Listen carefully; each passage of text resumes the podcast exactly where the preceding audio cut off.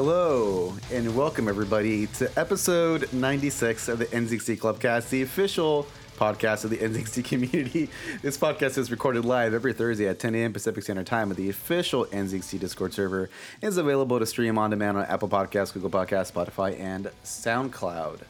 My name is Dennis. With me, as always, is Ivan. How do you do, my fellow Rapophile?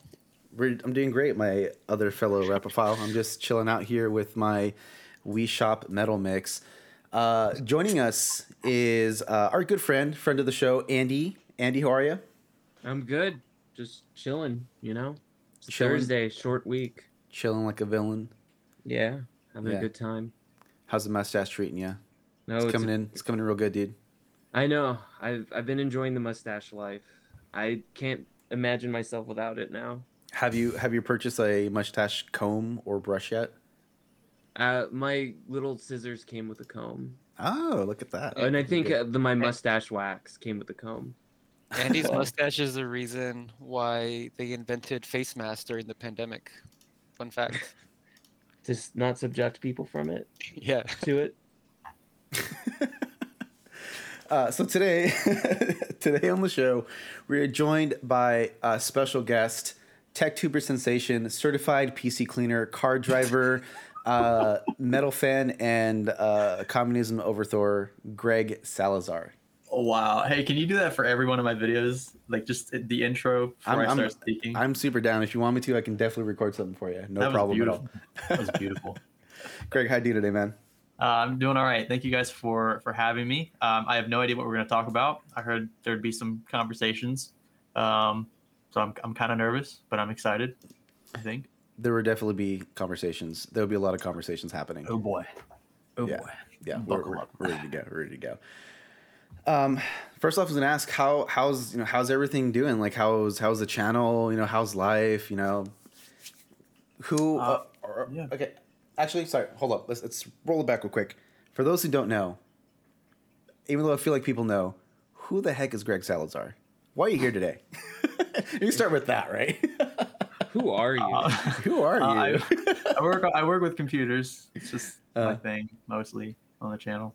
Um, yeah, and I'm I'm I'm a a husband and a dad, and those are my two favorite jobs. But I well, sometimes being a husband's really tough, but uh, being a dad is awesome, and it's also really tough sometimes. But they're very rewarding. And then the YouTube thing is kind of I don't know. I it, it was my it was my my first child, so to speak. Out, out of college, I started it, and um, it grew pretty quickly. I didn't see myself doing this in five years at that point, but uh, it kept growing, and I, I found ways to kind of sustain myself income wise through it. And uh, yeah, I'm still doing that. It's still one of my my major sources of income at this point. when did you make that transition to doing like full full time YouTube? Mm. It was well, I was still in college when I made like the the decision outright to just keep doing YouTube. Um, I had gotten out of school, and uh, the the the job outlook for the field that I was studying was a bit rocky. So I, I decided rather than excuse me, rather than just like you know take my chances, throw out a bunch of resumes, show up some interviews, and see what happens. Um, I, I'd rather just keep doing what I was doing uh, kind of being my own boss, um, a decider of my own fate, more or less. Um, I, I enjoy that. It, it's motivation for me. I think it. I think if I had to choose between this and a nine to five job that paid the same that I make now, I would choose this any day of the week. And, and actually, even if I was going to be paid a bit more to have a, a typical desk job, a nine to five job, I would still probably take the pay cut to do what I'm doing now, uh, just because I I enjoy being in control, um, more or less, and kind of being able to, I don't know, yeah, just make decisions for myself. If I screw up, it's on me. If I do well, it's probably on me as well. But um, I like that. It's it's it's a thrill for sure. That's awesome. Um, what's what's like?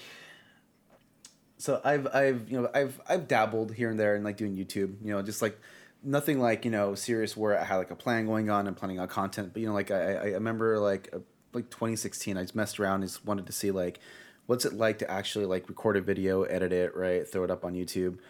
Um, how much how much of that is like just learning as you go, and like did you like like read any books? Did you like I don't know like talk to any people to kind of help you kind of get going on like the whole YouTube thing, or how did that how did that kind of work out for you? For me it was 100% learn as you go. Um, i didn't start it in the beginning like expecting to for it to become anything Yeah. you know that would make me money. Um, so when i when i was a I was a sophomore in college over the summer i was really bored had really nothing else to do. I was never the partying type. I didn't have many friends. That was that was more or less my fault. I just didn't like going out. I'm not the kind of guy that would just like walk up to a stranger and be like hi my name's greg. I just don't do that that kind of thing. And uh, so I, I made the conscious decision to just stay inside and, and try to learn how to video edit uh, and and learn how to I don't know make make presentable videos. At the time, I was like really big into like Vsauce and channels like that, and I, I really wanted to to try something like that and just see, you know, just see if anything stuck. Uh, so that's why the channel was originally called Science Studio because it, it really had no emphasis on on computers per se. Right. Um, but my editing was all, I mean, it was all over the place. It was pure garbage. You can go look at some of our earliest videos and it's just trash. My, my camera gear, all of that was just super cheap. I was a broke college student. Um, but, uh, you know, over time, you just, you, you watch the tutorials on YouTube. That's a big part of it. Um, YouTube actually got me through calculus 2 um, i almost I, I was on the verge of failing that class out of like the first three or four weeks into it i legit thought i was going to fail. I had never failed a class in my life. Um, never i never made a c in my life. I was always a pretty good student in high school. But when you when you hit college you get into something like an engineering program and it's just all math. It's all like you know at that point it's very it's not tangible. You have to think of it a different way. Um, youtube saved me. And that was just even more motivation. Like i want to be this person who can help other people um, get through things like this. Maybe not with college or you know college classes in particular but but if they have questions about things i want to be one of the guys that they look up on youtube and can refer to when they're doing things when they're trying to build things. Um, and then it turned into pcs when i built my first system uh, to kind of enhance my my editing workflow. The pc i had wasn't even a pc it was like a piece of crap laptop uh, for a couple hundred bucks Right. so I was like, you know what? I'll shell out four or five hundred dollars. I'll build a Core i3 GTX 750 Ti, like entry level Oh, build at the time, and uh, and it was, I mean, miles leaps and bounds better than the laptop I was using, but it was still not ideal for editing. Uh, nonetheless, that was um, that was one of the big moments in the channel where I realized computer content is pretty hot, and uh, if I want to see if this can go somewhere, I need to kind of focus and, and hone in on that. Um, so that's what I started doing. I started just building more PCs, selling those PCs, maybe for small profits at times, but at least to get my money back, and then I could buy other parts Right. um, and start showing those on the channel because I had no, you know, I didn't have NZXT or other companies sending me stuff. I was I was a nobody. I had ten subs, you know. yeah. Um, that was how I moved through inventory, and and yeah, it just kept going. Um, I almost failed out of math once, and then I did. I got a one on the AP calculus exam. It is. wait, wait, on, on the AP Calc, the AB. the, they, they- yeah, like I. Yeah, I because mean, there was I- I- AB and then BC, right? So like Yeah. BC was like the second, like it was like Cal two. Yeah, I was Uh, in Calc 1 as a senior, and I had a. I mean, I wasn't gonna pass anyway, but during the test, I, I was sick and I had a stomach thing, so I had to excuse myself during the test and you know go have fun, so to speak. Uh. and then during the like the the written out portions, I just doodled. Yeah, oh yeah, I did Like, that on I, my I AP physics test. Um, yeah, I drew. Uh, I remember very specifically. I drew a ship, and then like uh, the, the kraken like coming out of the water, like tentacles wrapping around it. I made it. ve- I mean, look, if they were if they were giving me an AP score based on my art skills, it was a pretty damn good drawing. I was like a three or a four, you know, because like five is the highest, right? So I was expecting like a two or three on merit, but uh, nope, ended up with a one on that one. So I I went my chances for credit. I drew a wizard, a very poor wizard. Like, it was like a kindergartner drew it, and then I wrote, "Give me a one or a five, or sorry, a three or a five. did it did work? you- It didn't work. Did It didn't work. Dude, they are tough to convince, man. I'm telling you, those AP graders, they The college they're relentless. Yeah. Were you a, a science major, Greg? Um, I was yeah. So I I uh, have an engineering degree. It's a, a petroleum engineering. Um, so oil, Oil man. gas. Um, all that. It was very, it was, I would say 75% mechanical engineering. In hindsight, that's what I should have done. I should have just gotten a mechanical engineering degree. But at the time, uh, the petroleum field was really hot. People were coming out uh, of their four-year, um, you know, time in school with, uh, uh yeah, with, with a hundred. Anyway, with a hundred grand signing bone or not hundred grand signing, but they, they come out with six figure salaries, you know, fresh out of college and twenty, thirty thousand dollar signing bonuses. and if I'm I'm the kind of person where it's like if I'm gonna work for a living, I want to maximize profit, so long as it's obviously legal, ethical, like and, and this was depending on who you ask, um, I thought it was perfectly fine and something that, that would interest me. Uh, but the the problem was the the oil and gas industry pretty much.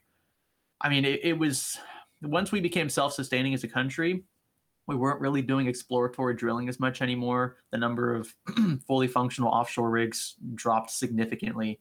Um, so there wasn't really much hope for us upstream or downstream in the oil and gas industry. And so I, you know, even though like, I think I graduated like in the teens in my class in, in college, it was like I, I was magna cum laude. So I, I was, you know, pretty good student, but I wasn't the best. And the only people I knew who were getting jobs were the best. And I didn't want to compete with any you know people that had connections their parents were oil and gas moguls whatever. I just i didn't have those connections. So that was another reason why i really didn't bother jumping into the field because i mean the timing was just awful. If i had jumped into it when i was a freshman would have been great. I'd probably still be working in, in that field now but when i graduated it was it was terrible. So i was actually really fortunate to have youtube um, performing as well as it was once i got out because i'm i'm not even sure if I would have been able to have gotten a job um, just on merit alone. It, is that the reason why you changed your name from Science Studios? Because you got out uh, of science, I guess.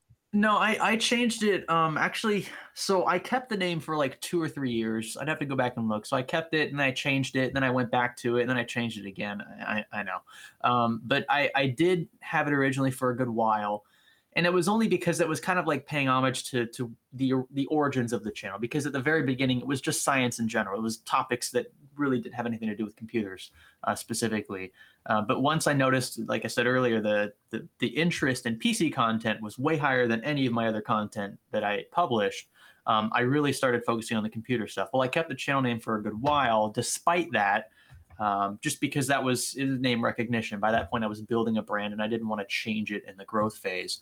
I think we got to 100,000 subs from 10,000 in less than a year. It was pretty pretty quick growth at that point.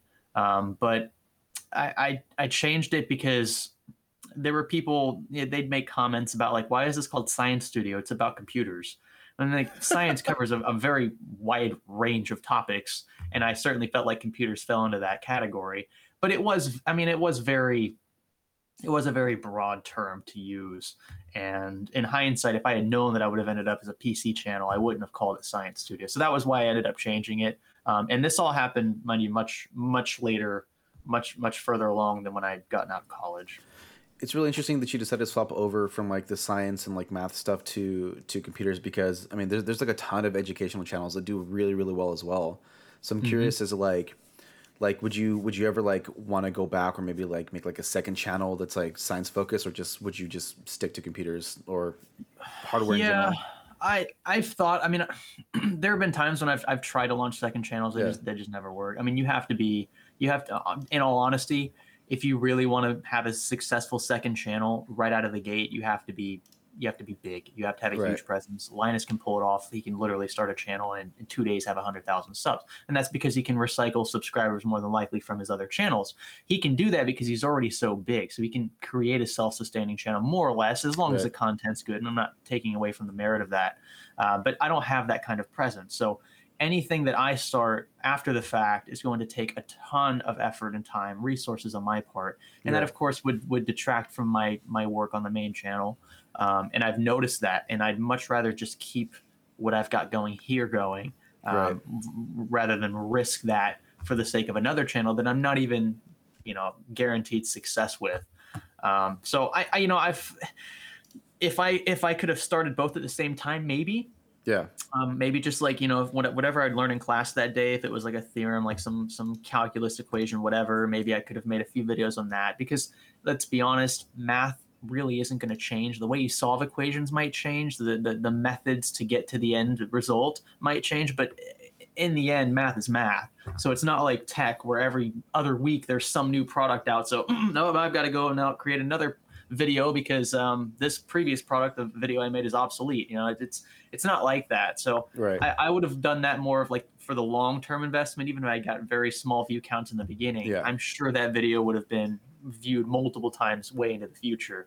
I think that's where the the educational channels have it made. Those that that teach things like even like history. History Right. doesn't change. You know, our our interpretations of it, the things we discover after the fact might change to an extent, but history is history. So um, those kinds of channels are, are really in it for the long game. Whereas with PC tech, I mean, how to build a PC, that's probably not going to change anytime soon. But the the reviews, like the product reviews, um, all kinds of things like that, th- those are all changing every every month, if not every year, and um, it, it's more fast paced in that respect. So I don't know. There's there's give and take, but I I, I definitely wouldn't want to give this part of it up. Um, if I could do both, sure, but it, it's tough. It's really tough. Well, As a one person show, it, it's near impossible, I would say. You're in for a surprise because we're actually about to announce on this podcast for you Math 2 coming out today. Let's go. Get those channels ready, everyone. Math 2.0 Let's do it. revision 2.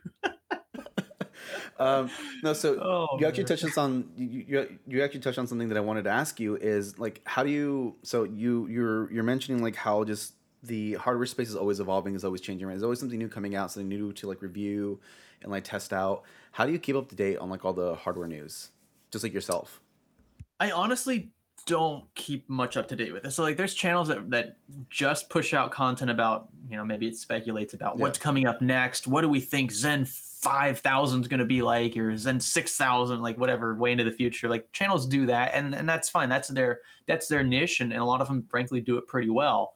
Um, especially when they have like the the leakers and stuff, they have their connections that'll kind of divulge information that, that helps them sustain their channels. Um, I don't have anything like that. Um, I, I also am not really interested in competing with channels like that.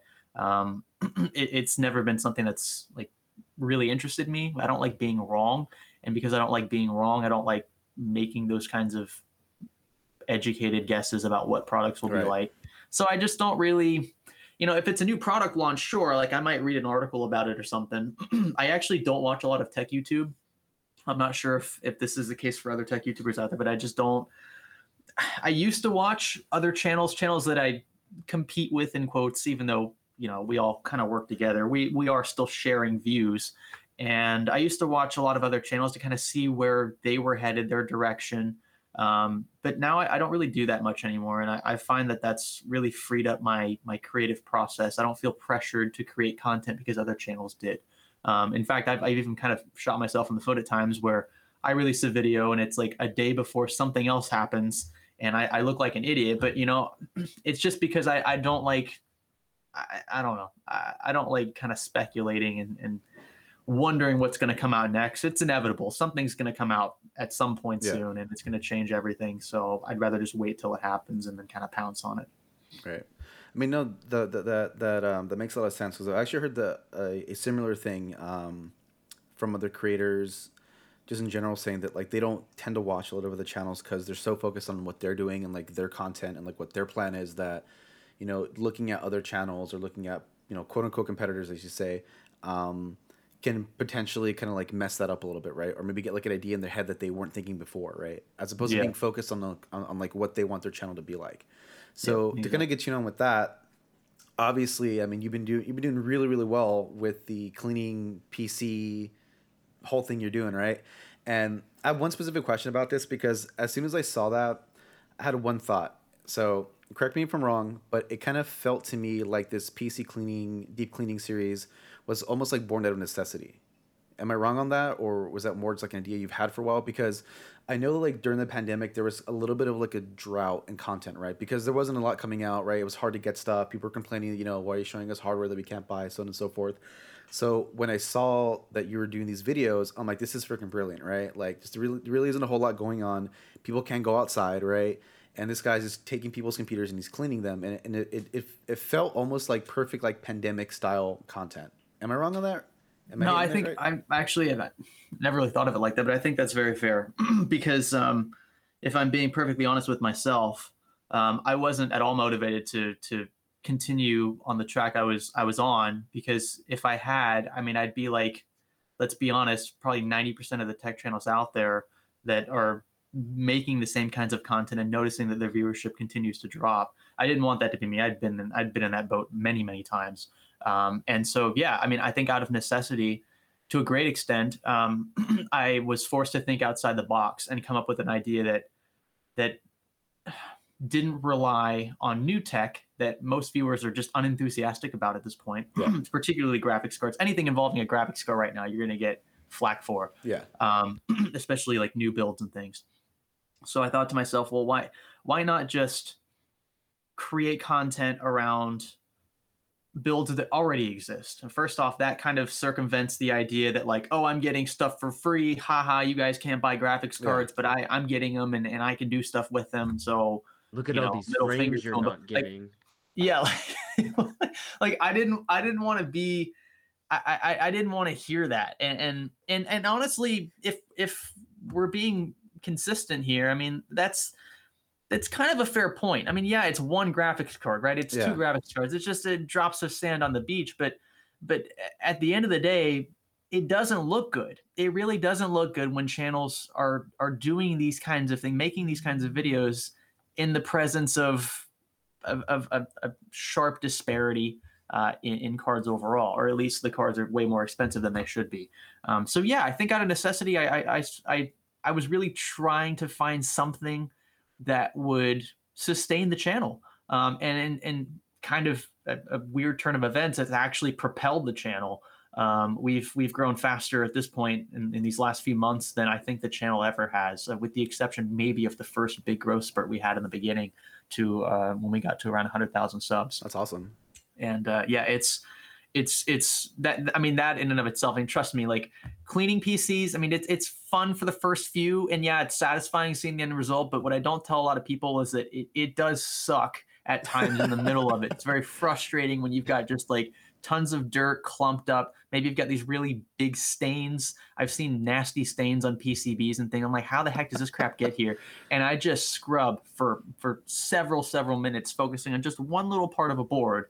Uh, and it just drives me nuts that it won't come up easily. Um, and th- those kinds of things. I mean, you if it wasn't for the viewership, um, I, I just I probably wouldn't do it. Um, the fact that the, the playlist is doing as well as it is, Yeah. I mean that that is all the motivation I need because people like seeing that stuff. I mean that that's that's my fuel to kind of push me through those really nasty builds that I've had to clean so far and will probably clean in the future. Well, I have a, a million subscriber idea for you, Greg, for your sec- for your second YouTube channel. Here we go. oh. You deep clean people's cars. I, Right. I have I have thought about it. So I know I know you're a car guy, and I'm sure y- you know your car is as as immaculate as your computers, right? Like I'm sure you clean it, right? Eh, most of the time. All right. So I have a I have a funny story. Oh, not a funny story, but I guess the inspiration behind this idea. So yesterday, Andy and I had to come to the office because we had to, we had to clean the office. Actually, We had to deep clean our own warehouse. we had to deep clean our warehouse because uh, we have like no more space, and they're like, you got to get all these things out of here. So Andy and I came to the office yesterday. It was the first time we seen each other in person in like first time we've seen each other in a long time. Gave Wow. each other a hug and everything. I missed them. Uh, so we're cleaning we're cleaning the warehouse, right? And then it's time to go to lunch, and you know we have a, a tricky parking situation here at the office where we have to double park a lot. So I didn't want to move my car, so Andy volunteered graciously. He's like, "I'll drive you in my car if you don't mind sitting in a dirty car." And I was like, "Yeah, I don't mind." But when he said dirty, I did, I was not expecting. I was not Uh-oh. expecting to sit on a mountain of uh, honey sticks. I love my honey oh my Uh, god! You know, Andy, I'll be honest with you. I don't see Oh, you as like the the dirty car type. You, you seem like the kind of guy that would be like, you know, put together. Then you don't know and Andy not, then. like, living in a That's only you how- that's how I just present myself. I guess. it's a facade. We were it's, a- lied it's all a lie. It's all a lie. Oh, But in Andy's defense, you know, the, the car was primarily dirty because he helped his friend move.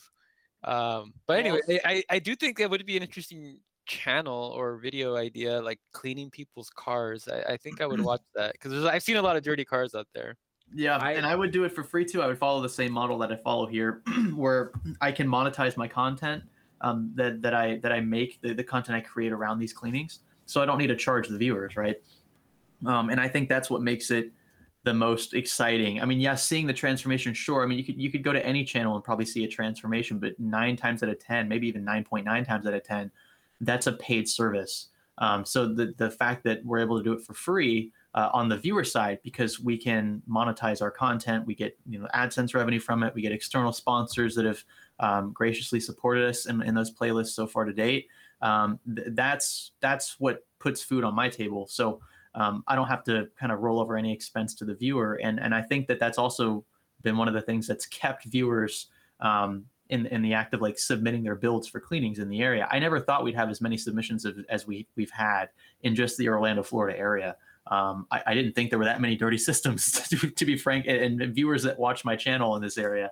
But um, it's been very humbling. I, I've been very appreciative of, of the fact that people are willing to, to give me their systems for, you know, days, sometimes even weeks, depending on how dirty the builds are, um, and uh, and let me clean them. I mean, that's putting a lot of faith in me. So uh, least I can do is not charge you for it, right? Andy, se- send Greg your Ferrari so you can clean it. One thing about that though, like when um, because since you know I don't drive to work, I maybe drive once a week, and I fill up gas like once every other month, basically, and my car just doesn't get moved, and like my trunk has become a storage space essentially, because like I need a, I need more space, and it's. Like I just a- hear excuses right now. I mean, it's just I- like fair, fair, fair.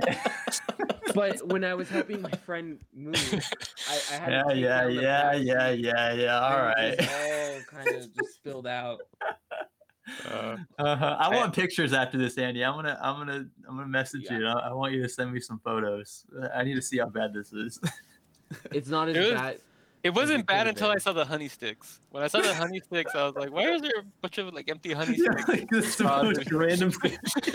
yeah, it is They're so good. You go to the market and you just like I, I- they're dollar. very random seeing the honey sticks. I have um so I have a question from our community regarding the uh, deep clean stuff. Um, so first question is, and if you don't want to divulge any information, perfectly cool.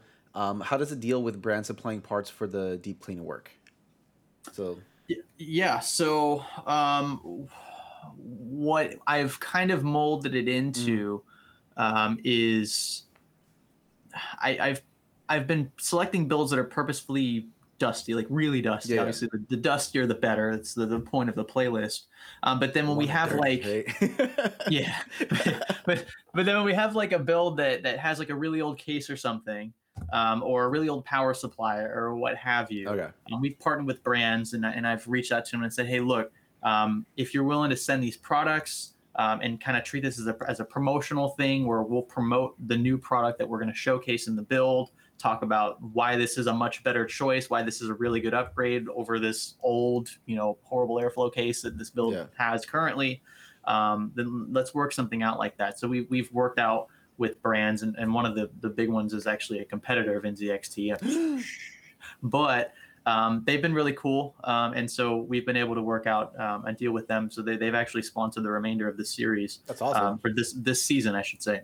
and um, they, they they're very cool. They tell me, look, anything you need, it could be a case, power supply, cooler. If we make it, we'll send it for whatever build. And I've been kind of hesitant to take all of it at one time for one build because like the point is to see the transformation. You don't want to replace half the build with new stuff. right. Yeah. And then it's like, oh, it's clean now. It's like, well, yeah. Um. And so, so I, I try to limit it to like maybe just the case or, or maybe the power supply and the cooler, depending on you know how you can tweak it up. But I still try to clean everything, even if I'm not going to reuse the component. I still Yeah. try to deep clean it just because it is a, a satisfying part of of the playlist is, is seeing that transformation. So It's um, yeah, right? that's yep. Yeah. How far or how long until you get into like pimp my ride status where it's like you know i heard you like video cards so i gave you 20 of them right have fun mining for bitcoin yeah, wouldn't that be that'd be a major sign of the times, huh? definitely different than what we're dealing with now. Yeah. Golly. Yeah. Um, so another question from actually the same person, Maverick. Uh, has anybody ever reacted negatively to any of the part changes in the deep clean Uh, series? no, and I so I purposefully, I purposefully bring this up whenever I meet them. So I, I try to meet them somewhere kind of halfway between where they live and where I live. I don't I don't try to make them drive all the way here. Yeah. But um, what I what I do when I first see their build, they, they pull it out of their car, they put it in my trunk, and then I I ask them, I say, is there anything in here that you're super sentimental about? Uh, obviously, aside from the the storage drives, Yeah. uh, which which has you know, no data on them. I'm not going to change those unless you want me to, you know.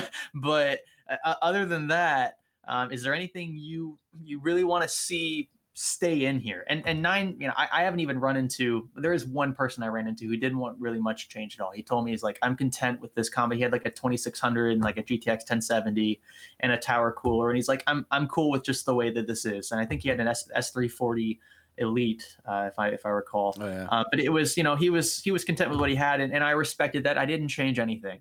Um, I might have changed his RAM. I'm not sure, but I, I did ask him beforehand. So I always check with the with the viewer, the owner of the build, and make sure they're okay with swaps, and they usually are because they're free upgrades for them, and you know I'm not going to downgrade them.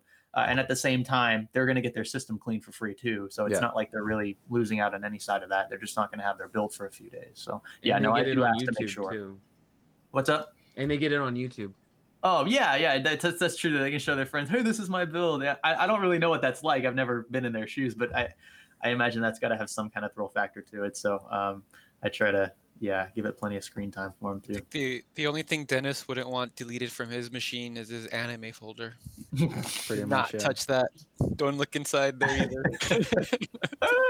Uh, so that's actually funny because um I thought I thought you're gonna say my anime figure, which I actually don't. So I, I'm I'm I'm using an elite right now, so I don't have the like anime figure because there's, there's no room in the case. But um, have you have you ever received a computer that had, that had like something like really weird in it? Just like something like you Um, wouldn't expect. I mean, aside from like dead cockroaches and things, not really. Um, like How does that like happen? action figures and stuff. Like I, I've I've I haven't had a build that's had an. I mean, usually they take that loose stuff Yeah. out. Like if it's just something that just sits on the power supply basement or whatever. Yeah. um, th- those things aren't in there. For some reason, everyone gives me their power cable though. Like they assume I don't have power cables here, so like I always get, and I and I never realize that they give it to me until it's too late. And I'm like, God dang! it. So I just leave it in the trunk, you know, until Yeah. I have to give it, and then I forget to even give it back to them because it's just not something I ever usually think about because I have like a hundred of those cables. So No, yeah, we actually tell people when they return their PCs for RMA to not send us any cables. Like, don't send us the cables. We have all that stuff. We have a ton of them. And then- I think I'm gonna have to start saying Yeah, the same thing. and then I'll get like a DM on like Twitter. So yeah, so I sent my computer in for RMA and I sent the cable and I don't have it anymore. I'm like, oh yeah, because they tell you in the email, please don't send the cable. Yeah, well, yeah, because you're not gonna think about sending one back, Yeah, right? yeah. Because that should be something that they keep. You don't. You don't need that. yeah. Yeah, true. That's a good point. Try to be clear with the instructions. Yeah, I need I need something like that. I'm gonna make them read a little document before they before they meet me. yeah. Um, last, uh, I I was probably say probably last question about this. Uh, what do you do with the old parts? Do you just give them back? Um, yeah, I've talked about this in one of my one of a couple of videos. I, I said um, at at one point earlier on that I was going to keep them, and um, after they've been cleaned, I would recycle them and, and to other builds that were also being cleaned. Um, I, I have no use for them. I mean, I, I'm not, you know, it's it's Yeah. it's not like I'm, if I'm being honest, struggling to get a hold of a of a CPU cooler. You know, I, I can pretty much contact whoever, and, and they'll probably send one. Um, so it, it's not like they have any monetary value to me, but um, obviously they don't really have much value to the original owner either if they're getting a free upgrade, and the upgrade's usually pretty substantial if they're with like the Intel stock cooler or even a Ryzen stock cooler. Um, but what I'll do is if they have like a, a really old Zalman cooler, for instance, and I upgrade them to an AIO or something, um, I'll keep that Zalman cooler. Uh, but this might be the case where like I never really have.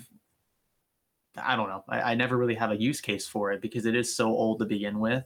Um, so Right. I'll try to find like a really, really old school build and that that that can use it. Mhm. Uh, and every now and then I do run into that situation. Um, but most of the time, with especially like the the power supplies and things, uh, it, it's tough. I don't want to have to give somebody another power supply from someone else when I don't really know how long that power supply has been right. used, Yeah. how well it's been kept up with. So I'm still sitting on a lot of those components, uh, if I'm being honest, because Yeah. I'm just I, I I don't know enough about them to feel confident to to to even if they're upgrades, more or less, it's, it's I'm just not sure. So I, I nine times out of ten try to just upgrade them with new components that have warranties and, and things attached to them.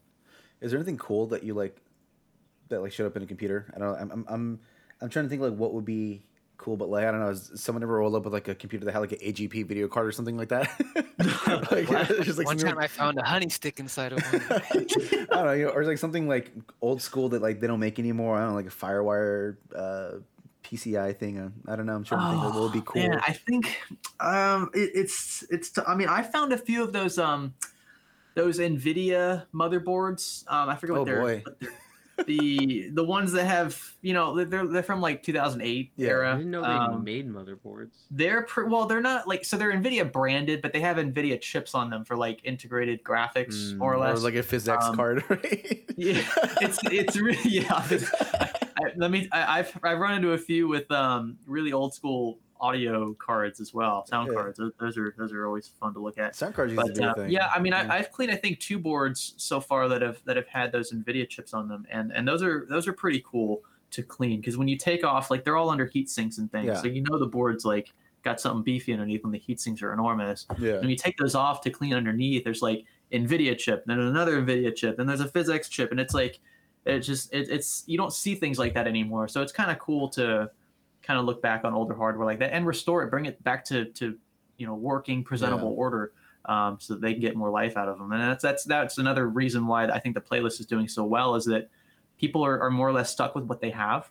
Um, they they can upgrade graphics cards, which is usually th- that's one of the first things you address. Uh-huh.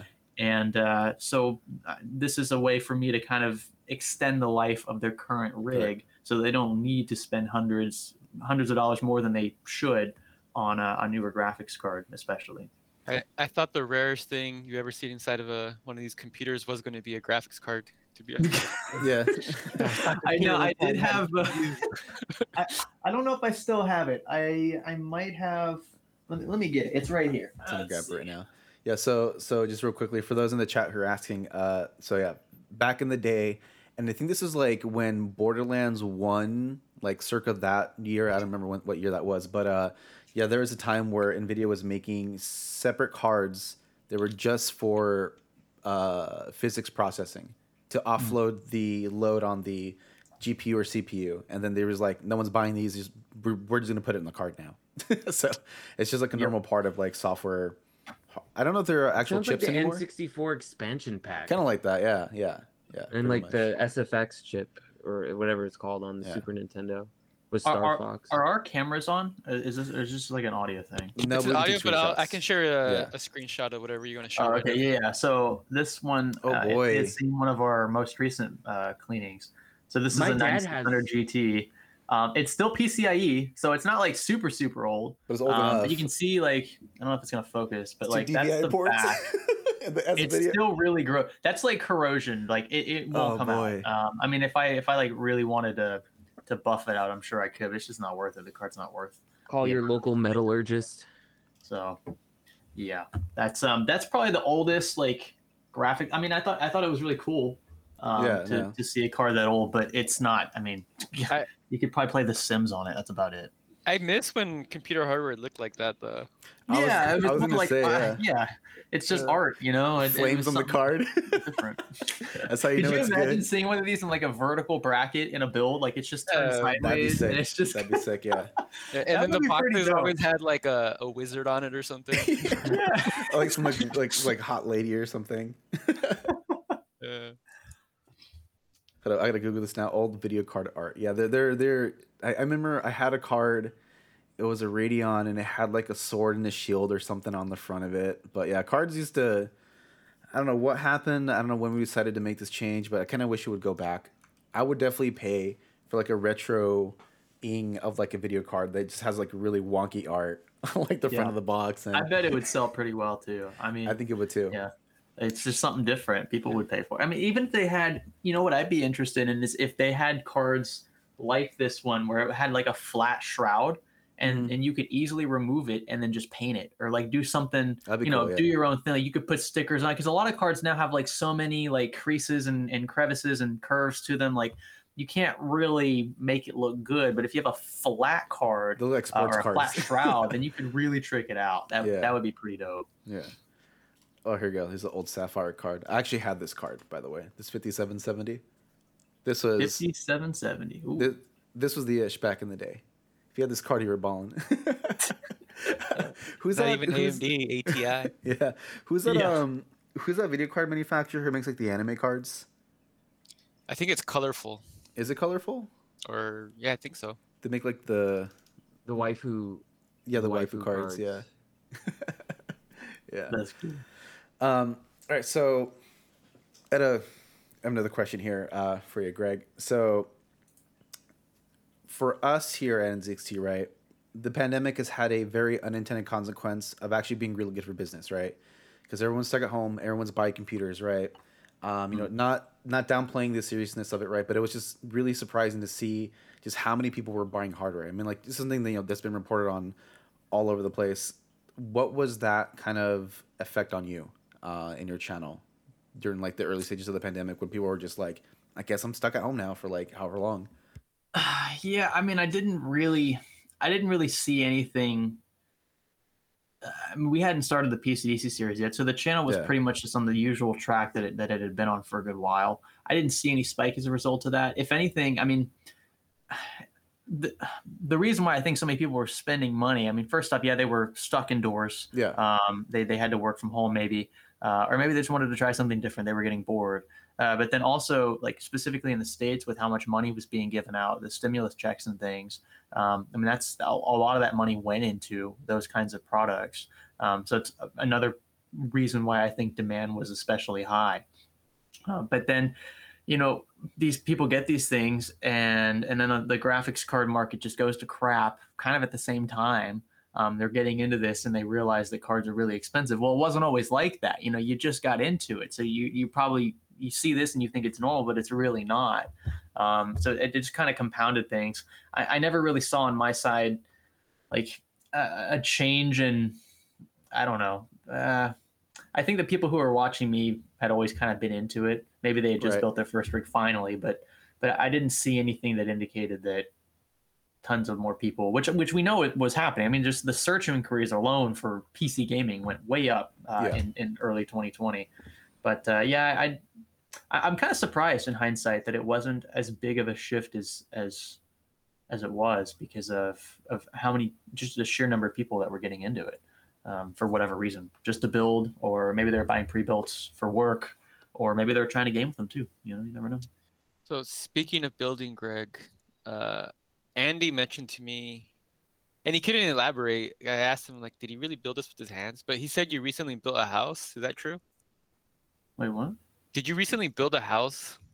Um, well, I had a well. I, No, I- no, I I- didn't say he built. it. with his two hands. That's what I asked you. He You're did a barn "Oh." no, I raising. meant like when he had a plot of land, then designed a house and had. I, I assume, right?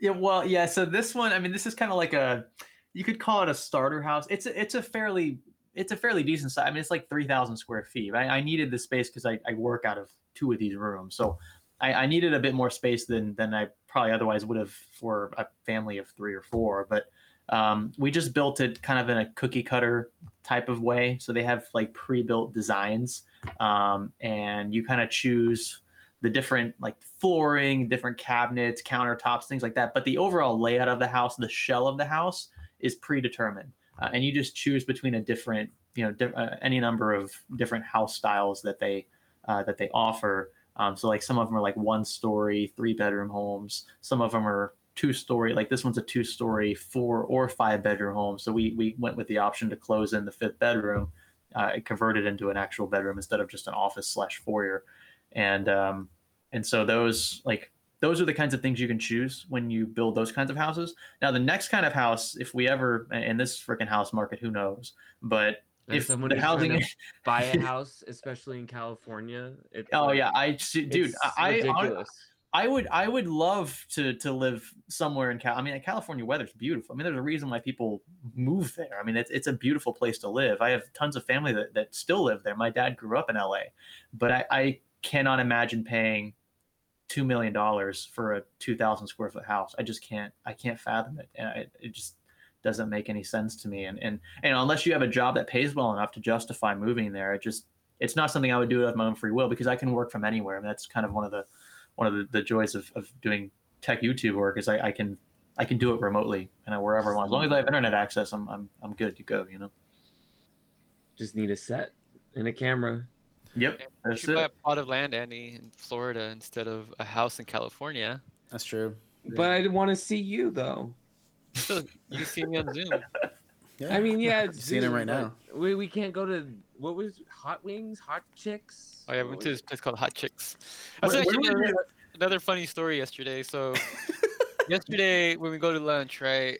Um, we went to our favorite restaurant here at NZXT. It's called Domestic Barbecue. Um, Love it. shout out to Domestic, but they were closed for Fourth of July holiday. So I told Andy, like, hey, you know what? There's a new restaurant on the same street. It's called Hot Chicks, and they make fried chicken and pizza. Do you want to check it out? And Heck then he goes, oh yeah, for sure, let's go. So we get there, and I order first. You know, I order my chicken sandwich and French fries.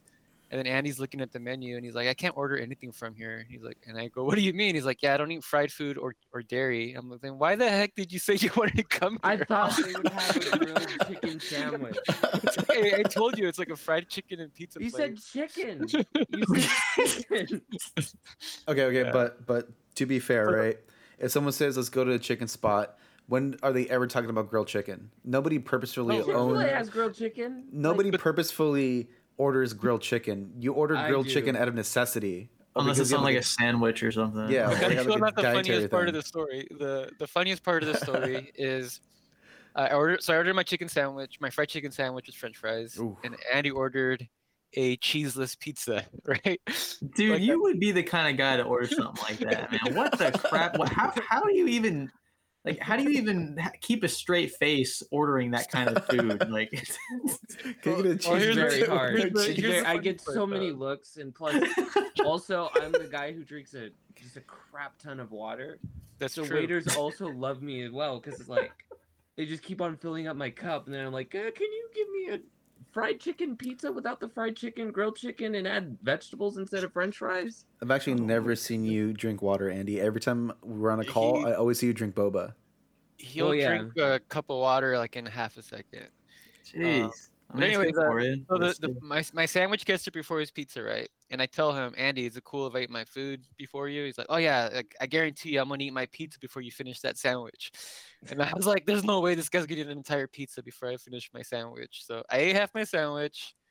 Sure enough, his cheeseless pizza arrives. And it's a pretty large pizza. It's like a, Thirteen inches. a 13 inch pizza. It's not it's not a small pizza. There's just bread and Um, sauce, right? Like, Pretty Yeah. much. And what even is that? well, like also they It's had called pure they had, heartburn. um, He, They had, like, no finished his ingredients. pizza. He finished his pizza before I finished my chicken sandwich. An entire 13 inch pizza. And yeah, I was impressed, Andy. I didn't think you were gonna do it, but you did it, man. 13's huge, right? Because like, what's the size of, of, like a personal pizza? At, like at like uh, like, uh, biology or yeah, whatever.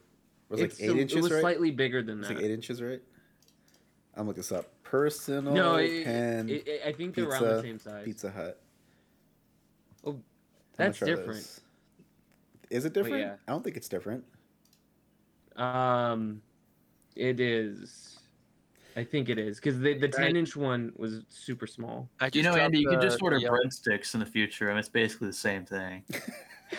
You're right. Sorry, I just can't get over that. My wife would literally, she, she would crucify me if I said I wanted just just sauce on my pizza. I don't, I don't think that's even a pizza. I mean, why do I you? mean, if you have dietary restrictions, you gotta you gotta have some joy in life. I mean, but I, bread and if I had those kinds of dietary, rest- I would just like accept the fact that I could never enjoy proper pizza. I just wouldn't even order it. Like uh, you're, you're only getting half had- of the. you bef- like for the longest time I hadn't had pizza in like five years, and then like my family just because we got a barbecue thing pizza stone, and they just kept on making pizzas. and I'm oh, like, dude, "All right." that's that is cold. and then It's I actually- tried like vegan cheese, and vegan cheese is not good. so is it like dairy, or is you just you're just a vegan? You just don't want to eat anything that No, comes I'll eat meat. I just don't. I have just strange dietary restrictions because I can't eat like fried food, greasy food. I can't drink alcohol. I haven't had alcohol in like six years for the He gets most the bubble guts, right? Huh? You get the bubble guts, right? Well, the, Start it's, bubbling. It's it, yeah. I won't Yeah. go into my personal medical history to for the the audience. He but gets gassy, okay? It's just, he just gets gassy, real gassy. That's why I have the Gas X. Okay, so yeah. around. so c- I have confirmed personal pan pizzas or personal pizzas are between six to eight inches, and he ate a thirteen inch pizza. So that's Okay, almost that double. Makes me feel good about myself. double a personal But without pi- cheese. without yeah, yeah, exactly. There's no cheese, so it's a little bit better for you, right? well, then also You- when I was like, I wanted, I wanted like to put a bunch of veggies on it, but they're just like, we only have ham and pineapple. I'm like, all right, we're doing this. So so wait, do you have do you, so do you you don't put Parmesan cheese on just like a, a cheeseless pizza, right? Like that defeats the purpose. Well, No, he does. What he about does. red? What about red He pepper? Like, do you put anything on a Yeah. sauce pizza? You put red pepper. Or I put like sriracha, He orders sriracha. Sriracha. You Sriracha. put sriracha on a sauce pizza. double sauce, baby. I can I can get behind that. I, I'm a big sriracha guy. That that part I I stand. Well, the one thing I do actually like is like a barbecue chicken pizza. Oh I- my, I'm I, sure I mean, like I've heard of like ranch on pizza. For, I don't know for some reason it's like Oh, a I've- thing people do, but a sriracha, I think I'd prefer the ranch. In all honesty, like I don't, I don't. I like spicy. I mean, Yeah, but spice it sriracha spicy. I mean, that's like that belongs on totally different dishes. You know what I mean? Fair, I mean, it, it just it just I has put to Actually, be- if, sriracha on, if you read the sriracha label, it says it goes well on pizza. It says Ugh. it calls out pizza, hot dogs, and hamburgers. dude, that is. I've had whack. sriracha hot That's dogs. weird. And Yeah, not no, that's that weird. good. I've When I, never put do- when I sriracha in went to Dodger dog. Stadium, they had a picante dog, and I don't know. It was like inside the the casing. Um, Dennis, can you clip that audio, please? Pica- Picante dog. Picante Picante dog.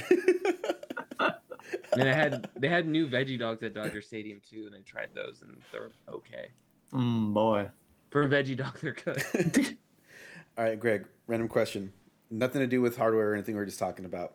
But has anybody ever told you that you have the name of like a kingpin bad guy in like a '80s movie set in Miami?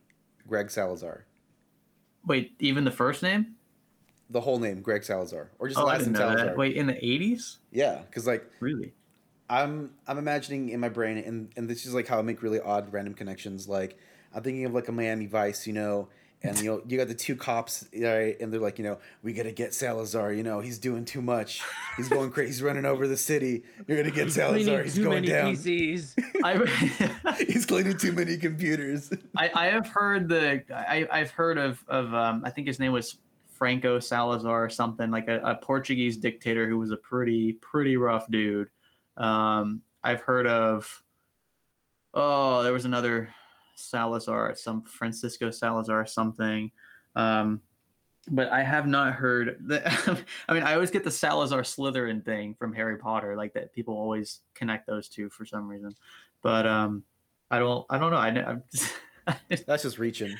I think. I mean, I, I like my last. I mean, the la, like Salazar sounds cool, but but like Greg is just like that's like being called Tim. Like nobody's intimidated by Tim, you know. So like they they see my first name and they're like, all right, this dude's like a doughboy, and then like they read Salazar and like I'm not sure what to think now, you know. like, know. That's where you go with the full name Gregory Salazar, right? And then it sounds a little Ah, bit yeah. more scary, right? Gregory has more weight to it. yeah, Like because Pope, like who, like Pope Gregory. yeah who who goes by uh, who goes by the full name gregory right like there there's there's a certain level of confidence and almost like scariness if you go by the full the full name right it's like mike no Like, yeah, I'm gonna make you say all of it, not just part Yeah. of it. yeah Do you have any like random family like con- like people that famous in the past that you're related to? there's actually a dictator Yeah.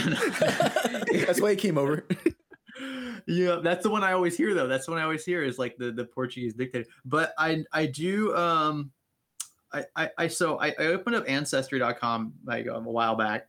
I traced my dad's side of the family back to it's weird. It's like we we know that they came from Spain, but we don't know when like it, it had to have been pre 1700s because I went back as far as like pre-revolutionary war and could not find any instance of a family member crossing the Atlantic.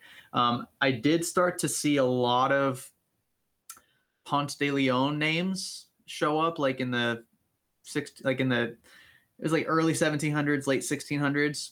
But I, I don't think there's any like real connection there. Like he, it would be like Amelia de Ponce de Leon, you know. So like of the family, but not like a direct descendant. I didn't see anything like that. So yeah, I, I think that's probably the biggest stretch I can make uh, uh, at all of being related to Yeah. anyone famous. But Imagine if you took a DNA test and it showed you that your great grandpa was the first human to ever clean a computer. they have like his whole like service history. yeah, that'd be amazing.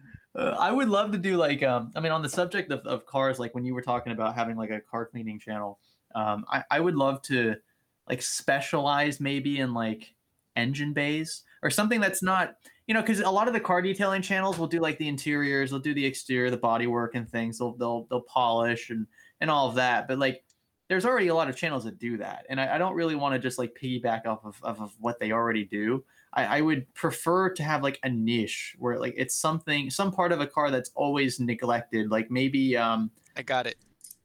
Tires. i'm ready I got it. You clean the car of people who have toddlers.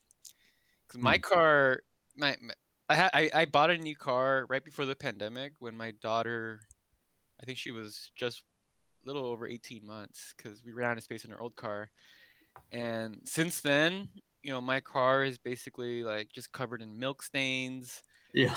Uh, there's like I have like uh there's bits of broccoli that are stuck like inside of a speaker that I can't get out. Um, wait so so what color is your interior? Because that's that's the first it's like a beige, like a yeah well that's the problem. I mean you Yeah, got I a you got a light light interior color car. Yeah. yeah that's my wife wouldn't let me do it. Like i i wanted to get like her car is white but it has a black interior and i think that white with a tan interior looks really good. So i, I really pushed to get like a tan interior like leather or whatever and, and she she would not let me do it. In hindsight i think she was more or less right um, the kinds of things our, our toddlers done. I cannot imagine how much worse things would look if i had a bright interior. Oh my gosh. Yeah. Yeah, I think uh I think cleaning interiors would be a, a cool ni- niche, I think. Yeah, well, Uh, a lot of the car detailers do that though. I mean, they I think the already like they have the vacuums yeah. and they do like the the soap and the they run over the carpets like a hundred times and, and make them look like. I mean, I, I would do that. I would. They got I the little would. brushes, right? The little detailing brushes. yeah, they that, get the little they're real- brushes and they go in the cup holders and things. Yeah. Like it looks satisfying. I'm sure I would enjoy doing it. I, I've enjoyed doing it in my own cars, but I, I don't. I don't know. I just I, I don't like following a trend. I like I like starting something kind of new and and in in a way with the PCDC series where it was like okay, people have cleaned computers in the past, obviously, but the idea of like being able to do it for free and do it for local viewers, like actual viewer systems, like that was the the cool twist that I wanted to take in that in that playlist. But with like cars, I mean, yeah, I could do the same kind of service where it's like a free thing and I just monetize the videos. But I, I that's why I was thinking maybe like the engine bays or because like engines are always nasty, Yeah. you know, like no one no one ever opens those up and cleans them unless they they they take good care of their cars. And to be fair, it's it's one of those things that's like you don't see it, so just you know, it's like the back of a motherboard tray. You just if it, the right side panel looks like crap, who cares? If they, you got the panel there, so no one's gonna look in there. But um, I feel like that would be cool, like to you know degrease, get all the oil off, you know, clean the engine, the engine cover and things. Um, I feel like How that would you be a bay? something Just different. splash it with water and degreaser and then let it go, or like, is there like any?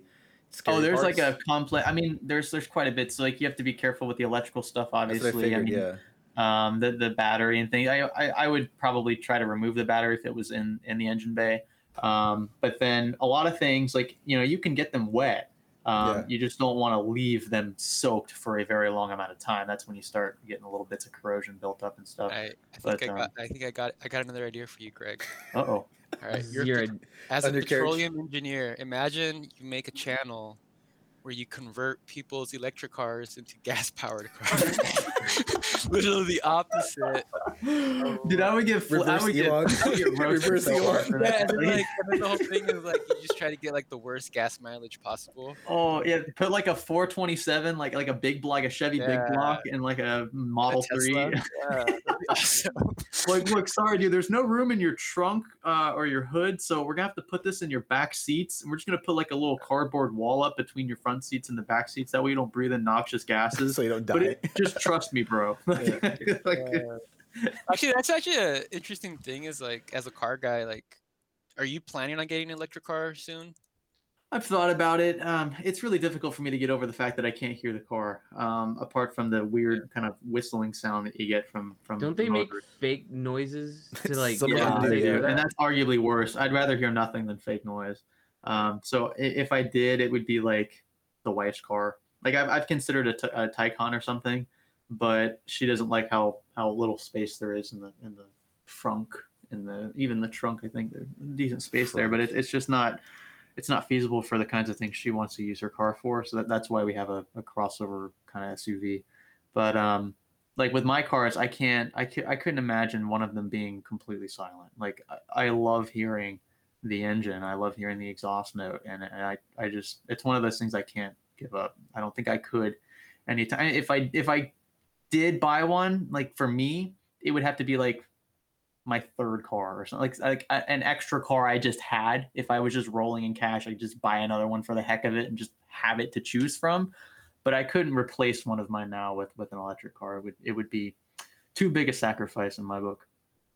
I know, I know from like the auto manufacturers, they're like going in hard. At least like Detroit Yep. is.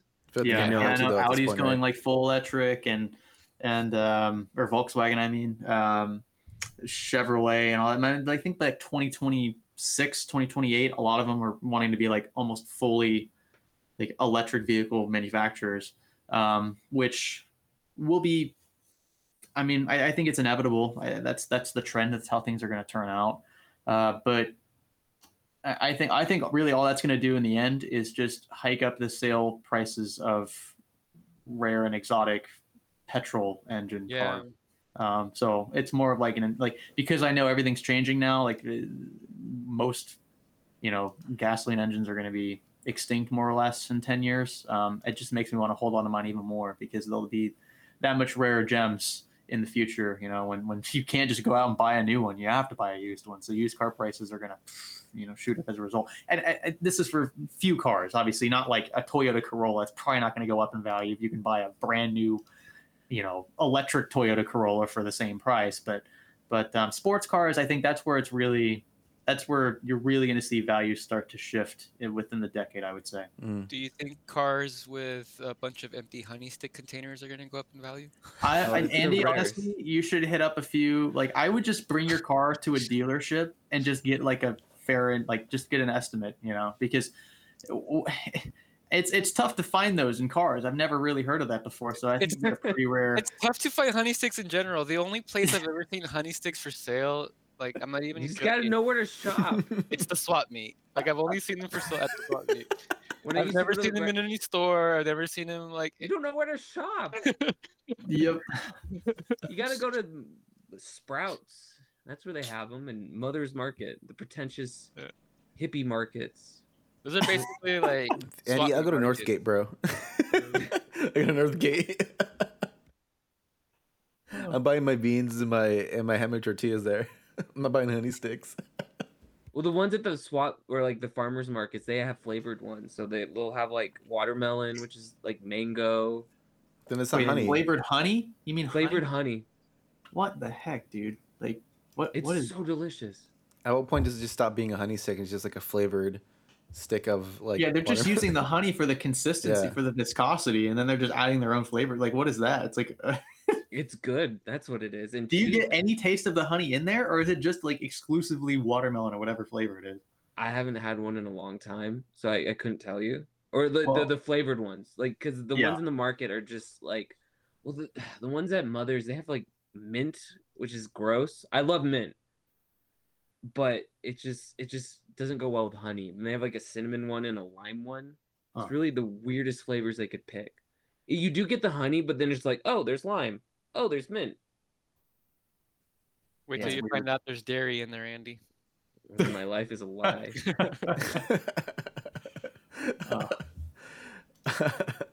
um, so Greg, uh, what it, what's the plan for the for the one million uh, threshold on YouTube? Oh, I don't know. I, thi- I mean, if I Clean kept houses. this, like if I kept this growth rate up, I'll get there in about a year, uh, maybe a little under that. Just depends. Sometimes it's it's better, sometimes it's worse. But like we've been gaining about ever ever since specifically the PCDC series, we've been gaining about a thousand subs a day, maybe a little Wow. more than that. Um, which That's again, I haven't. I haven't really experienced in a good while. And a lot of the bigger channels, that's like normal for them. But for a Yeah. channel in like the half a million range, um, it's it's tough to get that kind of momentum started. So now that I've got it going, I mean, it's it's now it's just I want to keep it. I don't want to lose it. Um, so kind of keeping up the content that obviously does well. You know, the cleaning series, the the, the fix or flop series, that that's um, actually doing about as well, if not better, than the the PCDC series. I'm Yeah, I trying like to start the idea of that too. like yeah it's and it's the same idea like it's the same you know precipice like having having like or, or the, the not precipice the, the same um Premise. The, the same core of it like where i'm just you know, using viewer builds um so that there's there's some kind of like personal factor there but um same idea i mean i, I don't you know i don't know what's wrong with the build so i, I try to fix them and people tend to like those kind of like treasure tr- or treasure hunting type videos but uh Right. that's they that's my could- goal is to keep that going. You hit a million subs, hopefully at some point, and um, maybe we'll. I don't know. Honestly, if I know my if if if, if I'm being honest with myself, I'll probably just continue doing the same thing, and I, I won't even address. I mean, a million like a sub count is just not really what it used to be.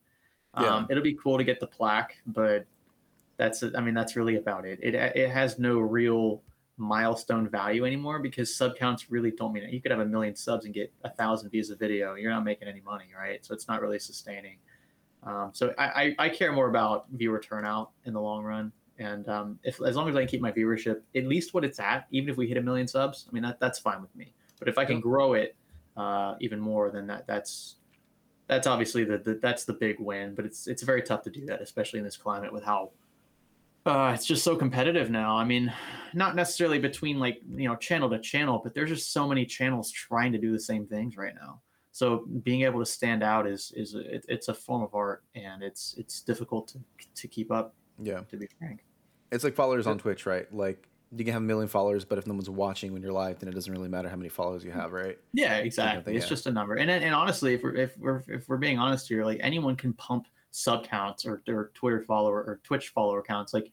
You could you could bought those if you wanted, you know. It's not going to change anything about how much money you make because at the end of the day, half of those bots, if you have a half a million subs and you you, you bought half of them, Yeah. Uh, or you you bought half a million subs to get there, your your viewership's going to be the same. You know, bots Yeah. don't make you any money. So I, I, I Or they're don't doing know. giveaways or something, right? Yeah, like like knowing that it all can be manipulated is just. I think that's another reason why it just detracts from the the excitement of hitting that kind of milestone. Yeah and then I know a lot of YouTubers that got like only five percent of you are subscribers. Like Yeah, that's true too. Um, my my turnout's actually it's it's pretty. So recently, it's been about 25 75 so about 25% of my viewers are subscribers That's and great. about 75% aren't which is which is interesting it, for me it's always been about half um, it's always been about 50 50 but now with these two playlists coming out we're, we're reaching a wider viewer base i've noticed that that ratio is com- like just completely lopsided so now it's most of our viewers aren't subscribers which i, I would prefer actually. Um, i mean you, you can always kind of you know you, you can you can sustain yourself with the same kinds of viewers over and over but the idea is to grow to expand to bring in new people uh, new potential um, long-term quote unquote investors people who, who will you know devote time to watch your videos and comment and, and, and engage. Um, so I, I prefer it this way um, it's actually something i embrace because it means that I'm, I'm reaching people who i haven't already reached and that's that's a good thing in this industry Yeah.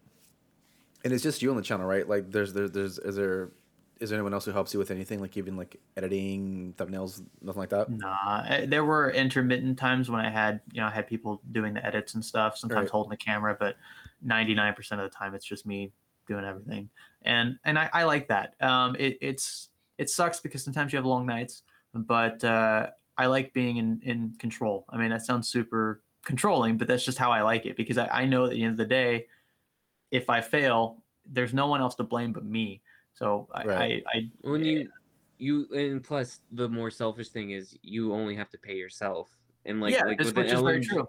Yeah, with an no, that- LMG who has yep. like 50 employees he has Yep. And, and that's and that's Linus's play. See, like his his approach to it. I mean, it makes sense. Like his approach is is scale in in a much greater sense than mine. So if if you think of it, we're kind of doing the same things. Whereas like he's interested in bringing a lot more people on board because he knows that the more people he has, the faster he can scale it. So he's turning it into a, a multi multi million dollar business. Uh, whereas for Group, me, right? I mean, I'm not even close to making a million dollars a year. So the scale's a lot smaller, but I'm only paying one person, right? So we're achieving the same yeah we're achieving the same kind of end goal but at the same time i'm not as concerned about about that kind of like corporate growth because i feel like i lose a bit of control in in the the direction of the content the direction of the company. You have to delegate at that point. You know one person cannot sustain those many that that many channels and and and you know handle all the admin all the accounting all that crap. I mean i can't imagine doing taxes for 10 different companies you know it's just got to be freaking insane. Well, that's why you pay someone to do it, right? like, yeah Like, yeah, exactly you have to like you have to delegate. point, and, I, yeah. and i see I, I like being able to do all i do my own taxes. I i like learning those things as i go. Um, there have been times that I've made mistakes on my on my tax returns, and I've had to go and mail in freaking amend, uh, amended tax returns and crap. Like it's just part of the process. I, I'd much rather do that myself and not pay anybody and and kind of learn from those mistakes than pay somebody, pay an accountant over a thousand dollars to file my my corporate taxes for me or my personal taxes for me and learn nothing from it. You know, so um, I, I look at it more like a like a learning experience. Um, there's still a, a whole lot I don't know about about management and finance, but um, but I, I learn more every day, and and, and that's something I, I take pride in because it, it's very easy to just go out and delegate, you know, buy a service from somebody, and it's good to support a lot of the smaller companies, especially. But I've never been the kind of person to to do that. I'd I'd rather make the mistakes myself. at what point do you think you'll have to make the decision when you'll have to like kind of bring people on or just stay kind of where you're at because it's just like not sustainable for you to like continue putting out like a ridiculous amount of content So I have um, a way I've actually countered that. So I have run into that before.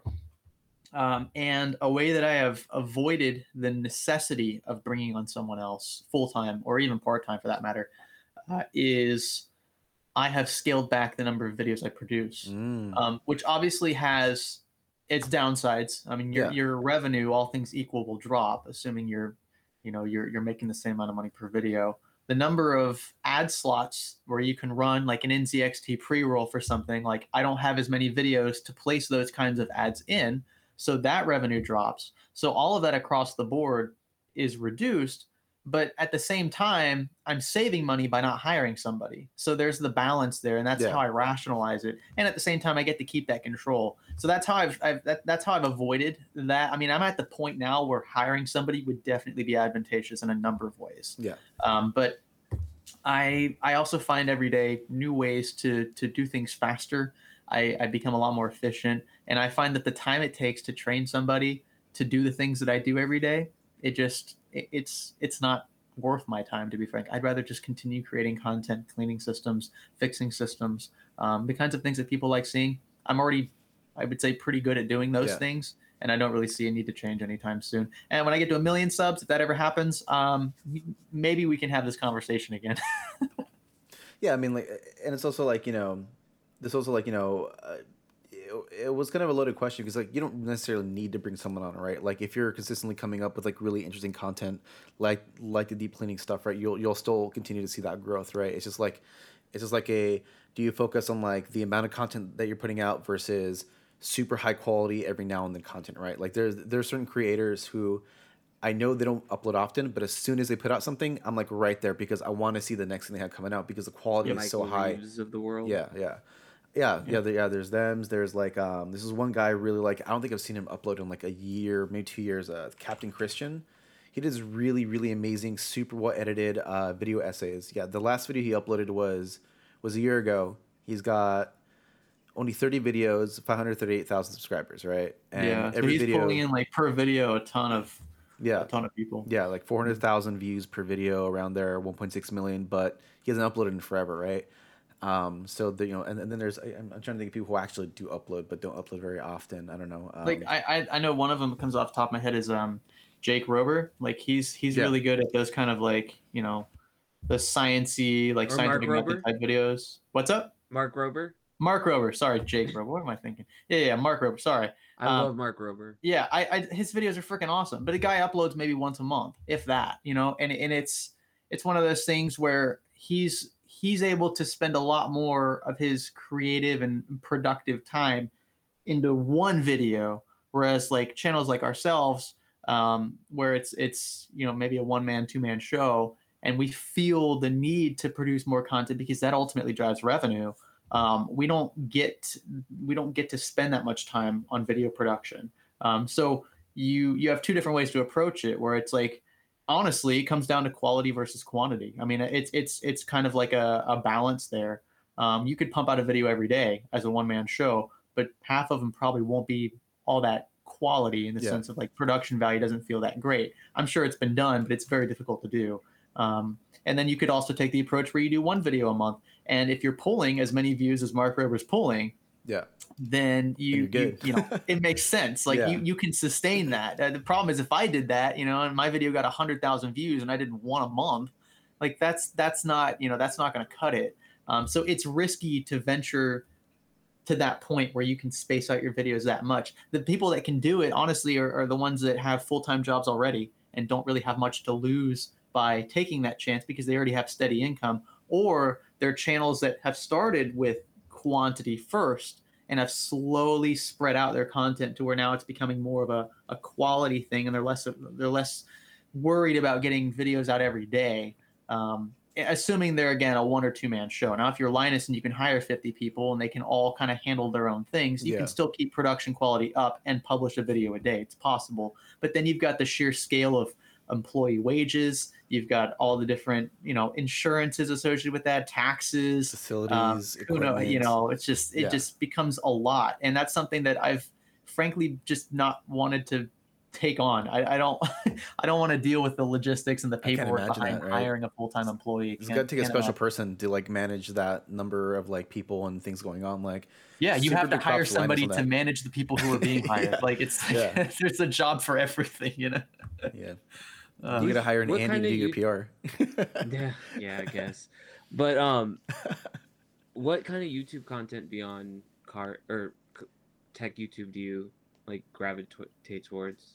Um, uh, actually, quite a bit of like Minecraft content. I know that sounds like like a troll, but honestly, I, I just like watching Minecraft YouTubers. I don't know why. Um, it's just it's just enjoyable. I feel like It's a there's relaxing just game. freedom to do whatever you want. Um, there's also, I mean, obviously, like the car channels. Um, I like watching um, a lot of the big car channels out there. Tavarish, who we've we've actually collaborated with a few times.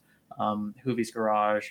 Uh, not, so much like the car racing channels. I do like watching Car Wow for their drag races and things. Um, but that's that's pretty much it. It's a very like, you know, there might be a random, just spontaneous video every now and then that has nothing to do with what I've previously watched. Um, I'm really big into Formula One, so I watch a lot of like Formula One recaps. Um, I've watched watched a lot of like historical Formula One reviews of like entire seasons, um, things like that cool. but I, I've never I've never really like I, I don't know I, I've I've never really had like tons of time spent on on just consuming YouTube content. Usually it's if I'm being honest, usually if I have downtime, it's like I'll pull up TikTok and just scroll through a bunch of different like little clips, or I'll be on Twitter just scrolling through tweets, um, or or making you know working. But if I'm not doing anything else, I'm probably just editing videos because that takes up a majority of my day, to be honest. Yeah, for me, it's a lot of video essays. I watch a lot of video essays on whatever topics. Like, uh, love this is one essays. channel. Yeah, it's one channel called uh, Ahoy, who's also really, really well edited. Um, and again, uh, similar stuff, right? They don't put out a whole lot of content, but it's like they'll talk about um, like he, a lot of his videos center around like weapons and guns, and like a little bit on like the history of the weapon, where it What's shows up in games. Ahoy? Uh, Ahoy, yeah. I'll I'll link it in the in the chat here, and also for the for the Discord peeps. Oh yeah, 1.61 million. Yeah, and like he has videos on like explosive barrels in video games, and he goes on like the first you know instance of where like an explosive barrel came in, like what the role in like gaming that that you know particular like element of a game has, or like um you know like I don't know P90s, rocket launchers. I mean, just scroll through his channel. He does a really good video, um, like the year video games died, a, a retrospective on like Doom and like the history of Doom and like things that inspired it. So it's, it's a really good channel. It's it's it's like it's like educational, really entertaining. The editing is just like top notch. It's super well stylized. This, this guy does a really really good job.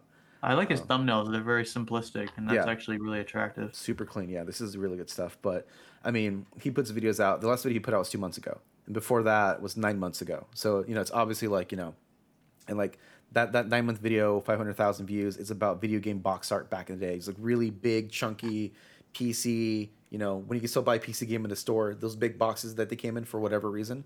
Right? You have like just the jewel case that's like this big, and then and then the actual box is like five times as huge. You know, Yep.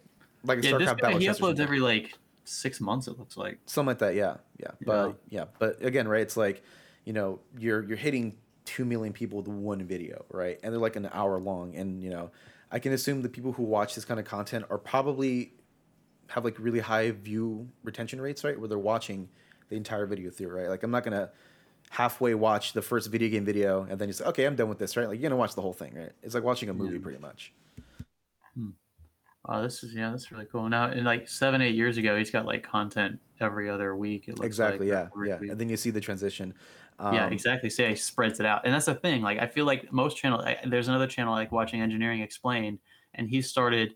Uh, I think he just made the announcement recently where he's actually going to like scale back his uh, the amount of content that he uploads, and and I, I think that's just a natural progression. I mean, once you once you are able to pull more views per video, um, you could do one of two things. You could either continue on your path where you're you're you're making more money because increasing viewership and you've got the same number of videos, uh, or you kind of scale back the number of videos and you can still maintain the same amount of income that you've had before. And if anything, you can still grow that viewership on those on those videos that take longer to produce. You can spend more time in them, increase you know production value, uh, and and grow that way too. And honestly, if I had it, if I could have it that way, I would totally do like one or two videos a month. I mean, that would be awesome. Like I'd have so much time to just like you know spend building the video, turning it into more of like a documentary type thing. Um, I would love to have the ability to do that. I just I just know my current in the current state on this channel, I just it's just not possible. At least Yeah. not as it's you know one of the major sources of income. Yeah, there there was one channel I saw, and I can't remember the name of it, but they they they would do like a pretty weekly, bi-weekly like release schedule. But then on the background, they'd be working on like a much bigger, more ambitious video. But that would take like five six months to put out. But when that video Right. comes out, that thing's hitting Reddit, it's hitting Twitter, people are talking about it. I can't remember off the top of my head what it's called, but um, yeah, you know, there, there's there's also you know yeah, it's it's a it's it's it's the content game, right? There's there's whole so many things that go into it that you know that can make it easy, hard, that you know help with those views, all kinds of crazy stuff. So Yep. There's this Yeah. YouTuber that I like. It's a baseball YouTuber. It always has to come to baseball with me. But um, I think I've shown it to Ivan. His name's Foolish Baseball, and he was talking about on his second channel that how like a video he how he envisions like a video like there's like your writer dies, then like the next people are like casual baseball fans, and the next ring is like casual sports fans. And it like as you get out bigger, like then the mainstream people kind of go in. And then when he says like when he makes a video, he always tries to like get out towards the upper echelons of that ring so he can start growing his channel.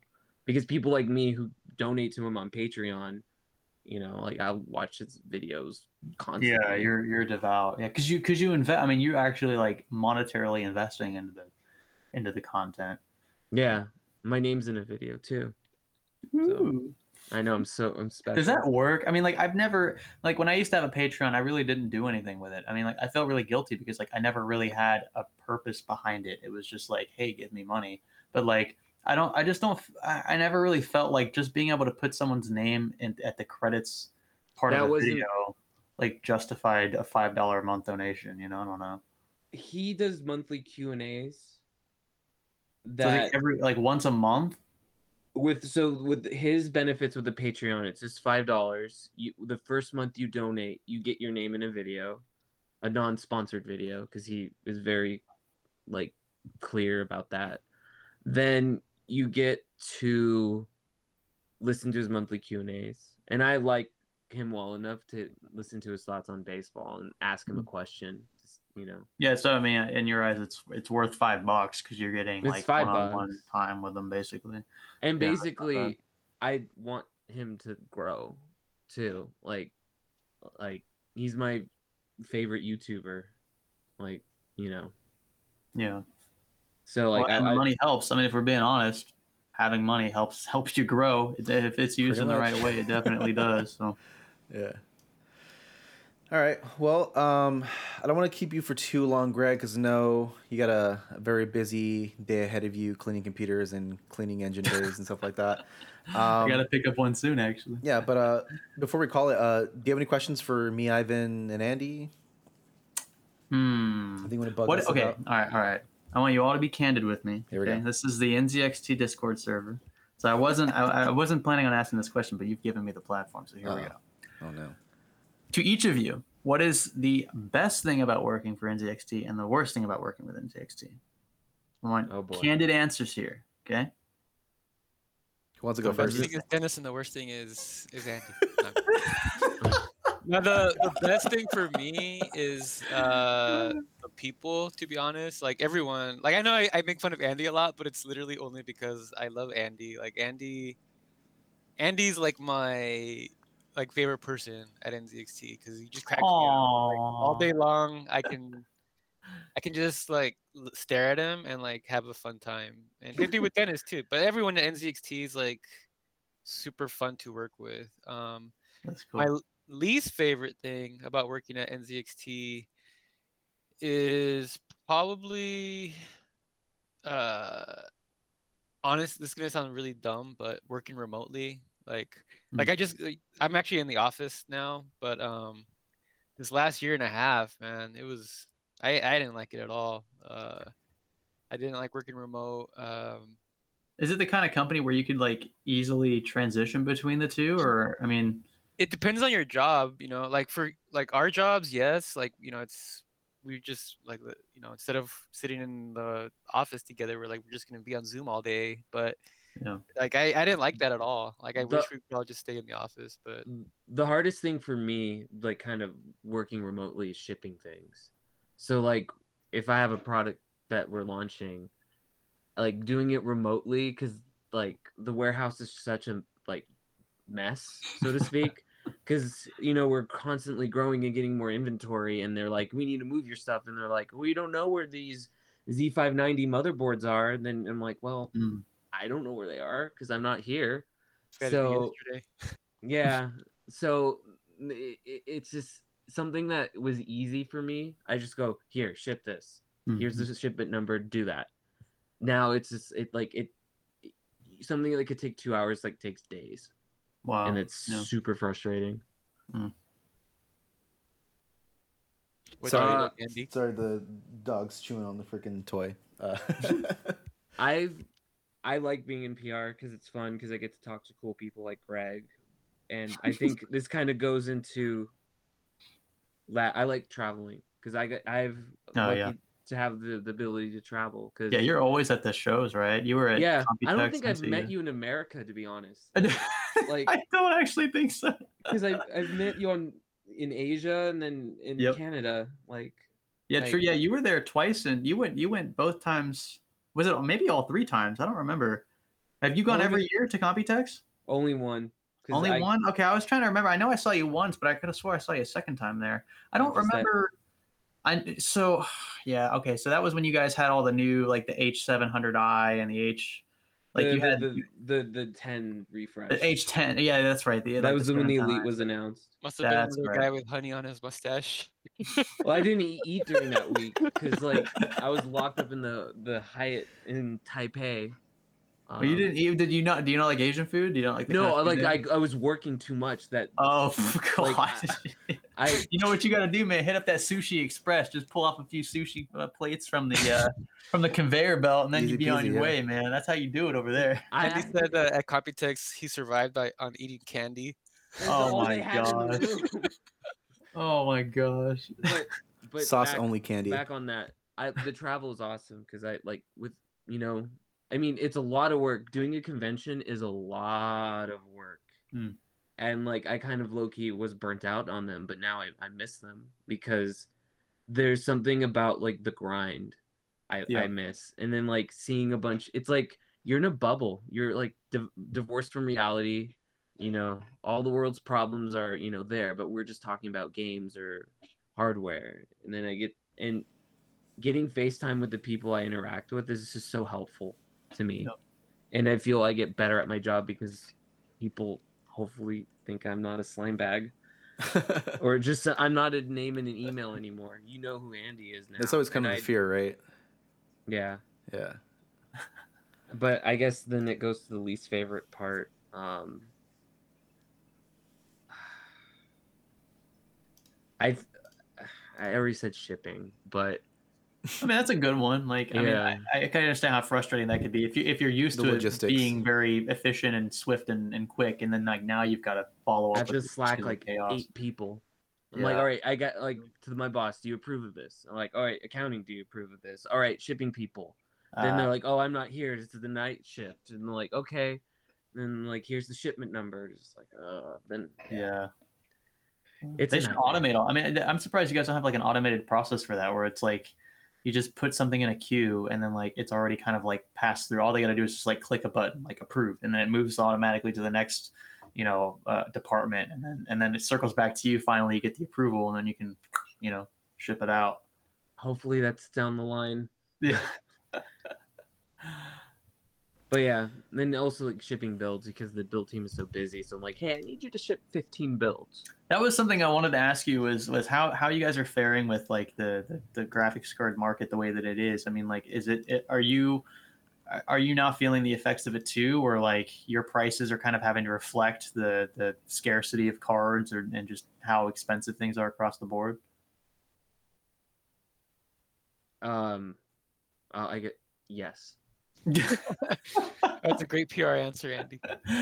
Well, no, because there's like as you everyone knows, there's so many factors because there's the shortage, demands through the roof, yeah. um, tariffs, and it and I think people don't understand because like when Nvidia says this card is worth like a 3070 is like 500 MSRP yeah. allegedly, but you know the added board partners add Yeah, on own what, on what planet, right?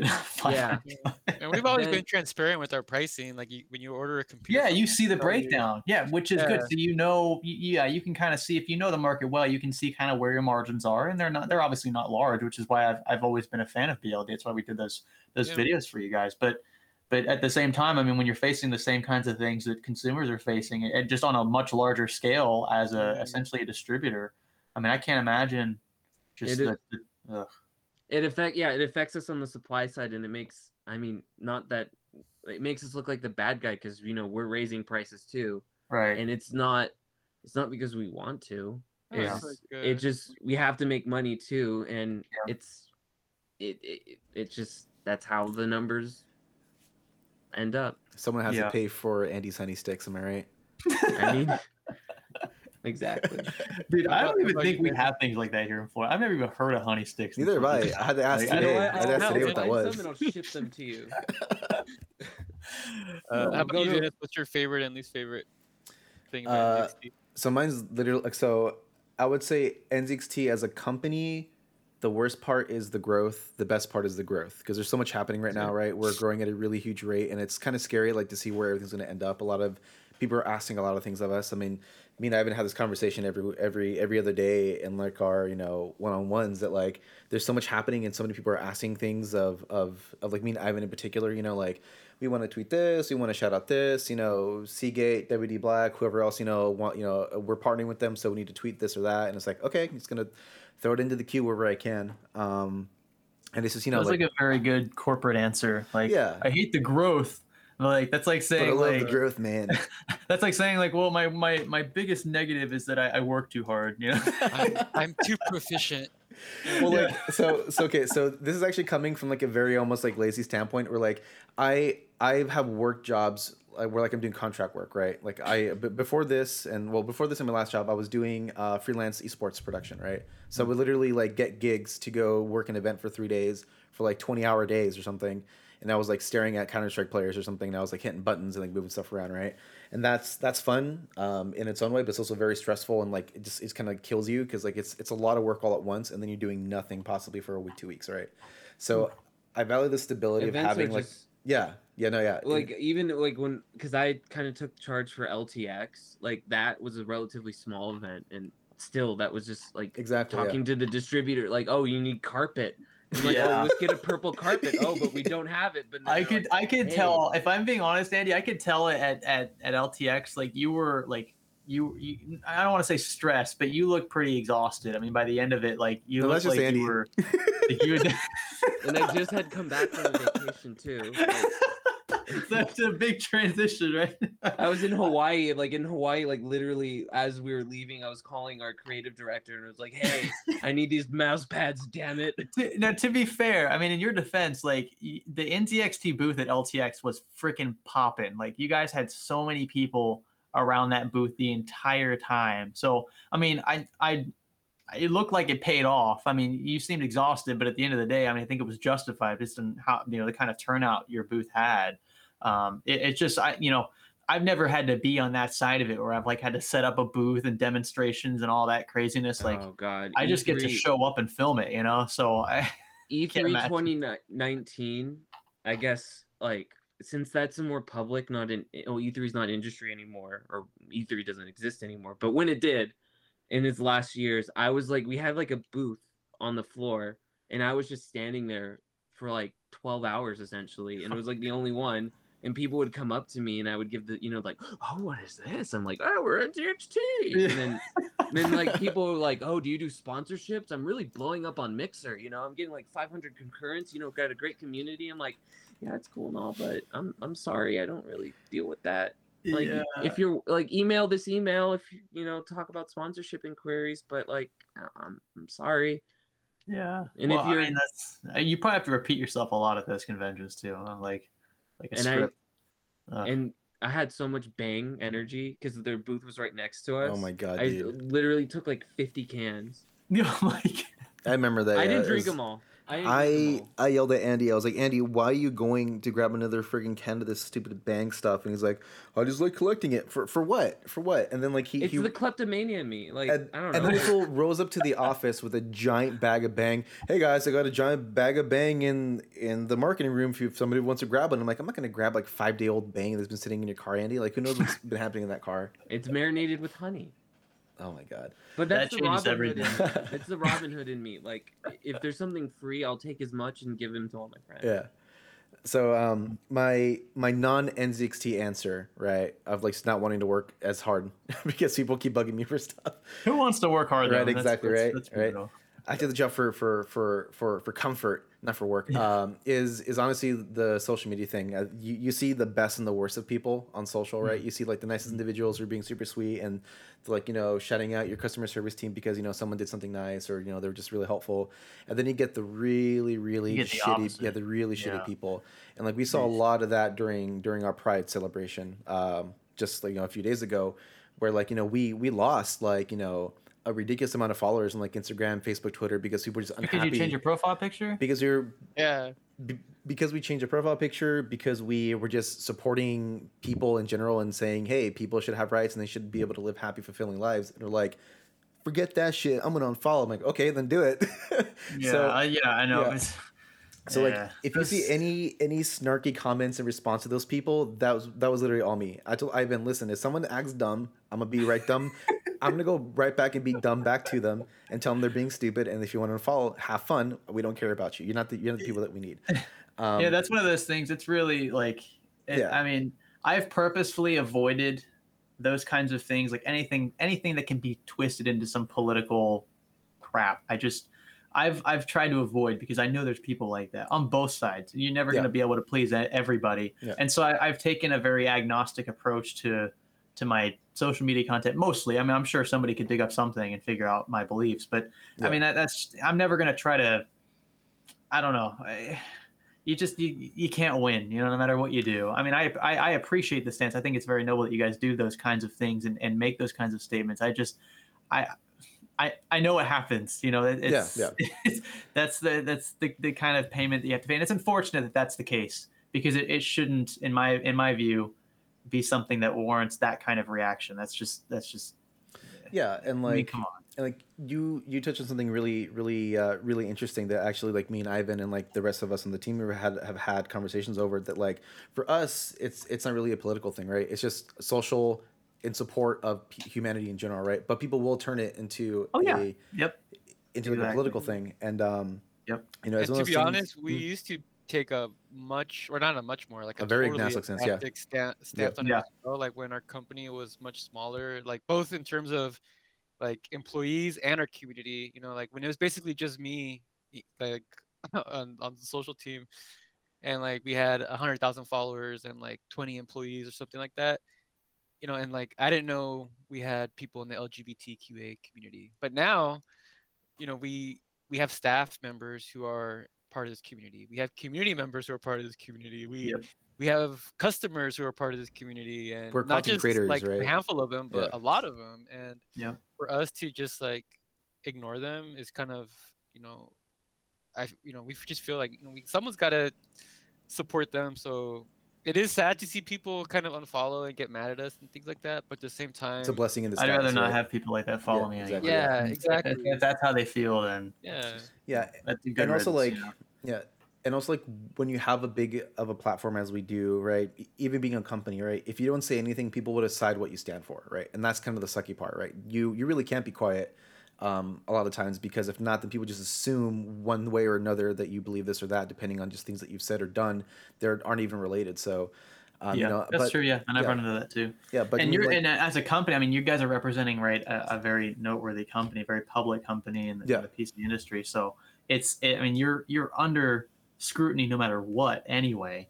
So you know, it, it's if you, you you have to pick a side more or less. It's not like you can you can kind of force yourself to stay out of those issues when, like you said, you have employees who who identify as those. And, you know, it, Yeah. it and could be anything. it's important yeah yeah Yeah, and, and at the end of the day, you're not you, you're you're not hiring them because of that. You're not hiring them. You're you're, you're not not hiring them because of it either. They're Yeah. just they're people like everyone else. They're people, and um, it, it just sucks that it that it comes to that it comes to that. Uh, yeah i the mean you know, man. and like and, and and just like going into stuff that is that, that isn't even as serious or like or like as impactful right it's like you know during the during the early days of the pandemic you know we were struggling just like everyone else right because we were we had to adjust to a whole new way of working and you know supply issues and just all kinds of stuff that just no that like nobody could ever predict right and just the you know you you you appreciate the people who give you grace and they like understand that you know that you're all people and you're working and you're trying to figure this thing out and you The things, Uh-huh. just interject, the things that the people say to customer service agents are just like you wouldn't say that to a normal human because there's Yeah. it like you wouldn't say that to someone's face unless you're Yeah, exactly. Yeah, they're just they're cowards. They hide behind screens and they Yeah. think that because they they're, they're not face to face, they can say whatever they want without repercussion. And what's sad is a lot of time there are no repercussions for them, and that's why they know they can get away with it. And and you know it e- even even on my side, I mean, I, I don't know what it's like specifically on the customer service side, but I can just tell you in the YouTube comment section, they get Oh, yeah. pretty pretty brutal. And and it's why like I I still every now and then it, I will read something and I'm like in hindsight, I'm like, why the like, why the hell am I even bothering reading this crap? Like, it, especially for videos that have been out for like a year or two. like, one of the top comments of every one of those videos will be something negative. Like, it's just how YouTube Yeah. works. I don't know how those like those like single negative comments work their way up the chain, but it's one of the first comments I'll see, and like, it's it, it's. Just, I can't help myself. I have to say something, you know. Like I gotta, I gotta, I gotta respond. I, I'm not the kind of guy Yeah. that just keeps his mouth shut a lot of the time. I wish that wasn't the case, get it greg get it but um, I can't do it. let it out Get it, Get. Get oh no, I him. do. Now, now what I do though, and, and I'm sure these people who have said these things have realized it. Um, I- I'll get a comment where it's just like completely off in left field. Just some, it could be derogatory. It could be just like some insinuation that I'm that I'm stupid because I said something that actually is true, but they don't know that it's true because that's how the internet works. So to them, it's not real. And um, I'll I will literally light them up in that in a, in a reply. And then what I'll do is I'll click on the little triple dot thing and I'll click hide user from channel. So they get to read my comment and then they're like ghost muted for the rest of the channel's life, which is it's a lovely way I think to respond Yeah, because then it's just me and you. It's not a public thing. If you want to complain about me, then I'll respond to you, but that's it. You know, I'm not I'm not gonna like, you know, publicize any of it because at, at first off, that a kind of comment like that, I don't think should be on the channel to begin with. It's Yeah. different when you're critiquing, when you're criticizing um, the you know misuse of something. If I've done something wrong, that's that's totally different. But when it's just like hate, just for hate, because the internet's full of that, you guys know. It just you know sometimes I just want to give these people the middle finger and and and like to their face. Like, I totally would do that, and and then mute them, and then block Yeah. them, then delete them. You know, like, Yeah, what's interesting too is uh, you know, like as someone who has to work in social media, like I Mhm. I never really thought about like the impact it has on me or people, you know, until recently when I had a kid and I started like researching how how social media works and why people become addicted to it and why people go so that some people kill themselves over comments, you know? yeah, yeah, And um it's real thing. what I discovered is these social media platforms. A lot of them, I don't, you know, I don't know if all of them, but the, you know, the big players like Facebook, etc. They purposely show you negative content or content that they know that you're opposed to, that you're going to react to, that you're going to. Engage with pretty much. It's all about Yeah, engaging. engage- It's all- yeah, it's all about yeah, engaging. It's all yeah. about keeping you on that platform as long as possible. And if you see, Yeah. so, if all you do is you just see stuff that you like and agree with all the time, you're not gonna. They're not gonna elicit a response from you. So it's like Yeah. they're gonna show you the opposing viewpoint. They're gonna show you true. the things you don't want to see. I would not be surprised. I mean, if that was a real Yeah. thing, it very well might be. I, I would not be surprised. one There bit. is a I mean, reason- That's, that's years of evolution of social media Yeah. platforms, right? Trying to Yeah. figure out how to keep you on their Even- platform for even longer. Even the way that you refresh by swiping down, the reason it's like that is because it mimics a slot machine. Or, I'm not even making, making that up. That's literally the oh my why gosh. it's like that. It's just There like is a reason why on like TikTok. on Twitter, it has a nice satisfying pop, but then you Yeah, see a yeah. bunch of like Yep. new tweets. Right? And you're like, oh, okay.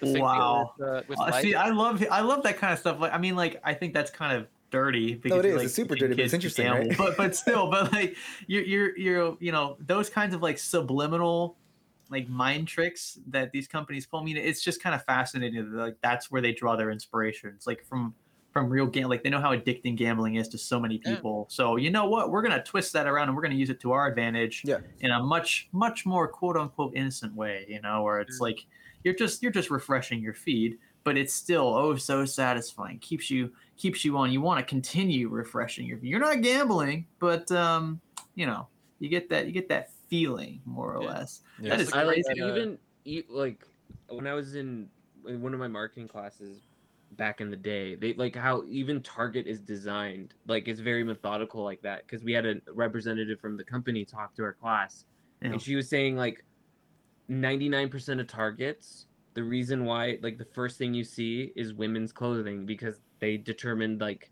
that like their target shoppers women so they want to Yeah. like front load that and then also it's to the left because women have like a predisposition to like lean to the left yeah.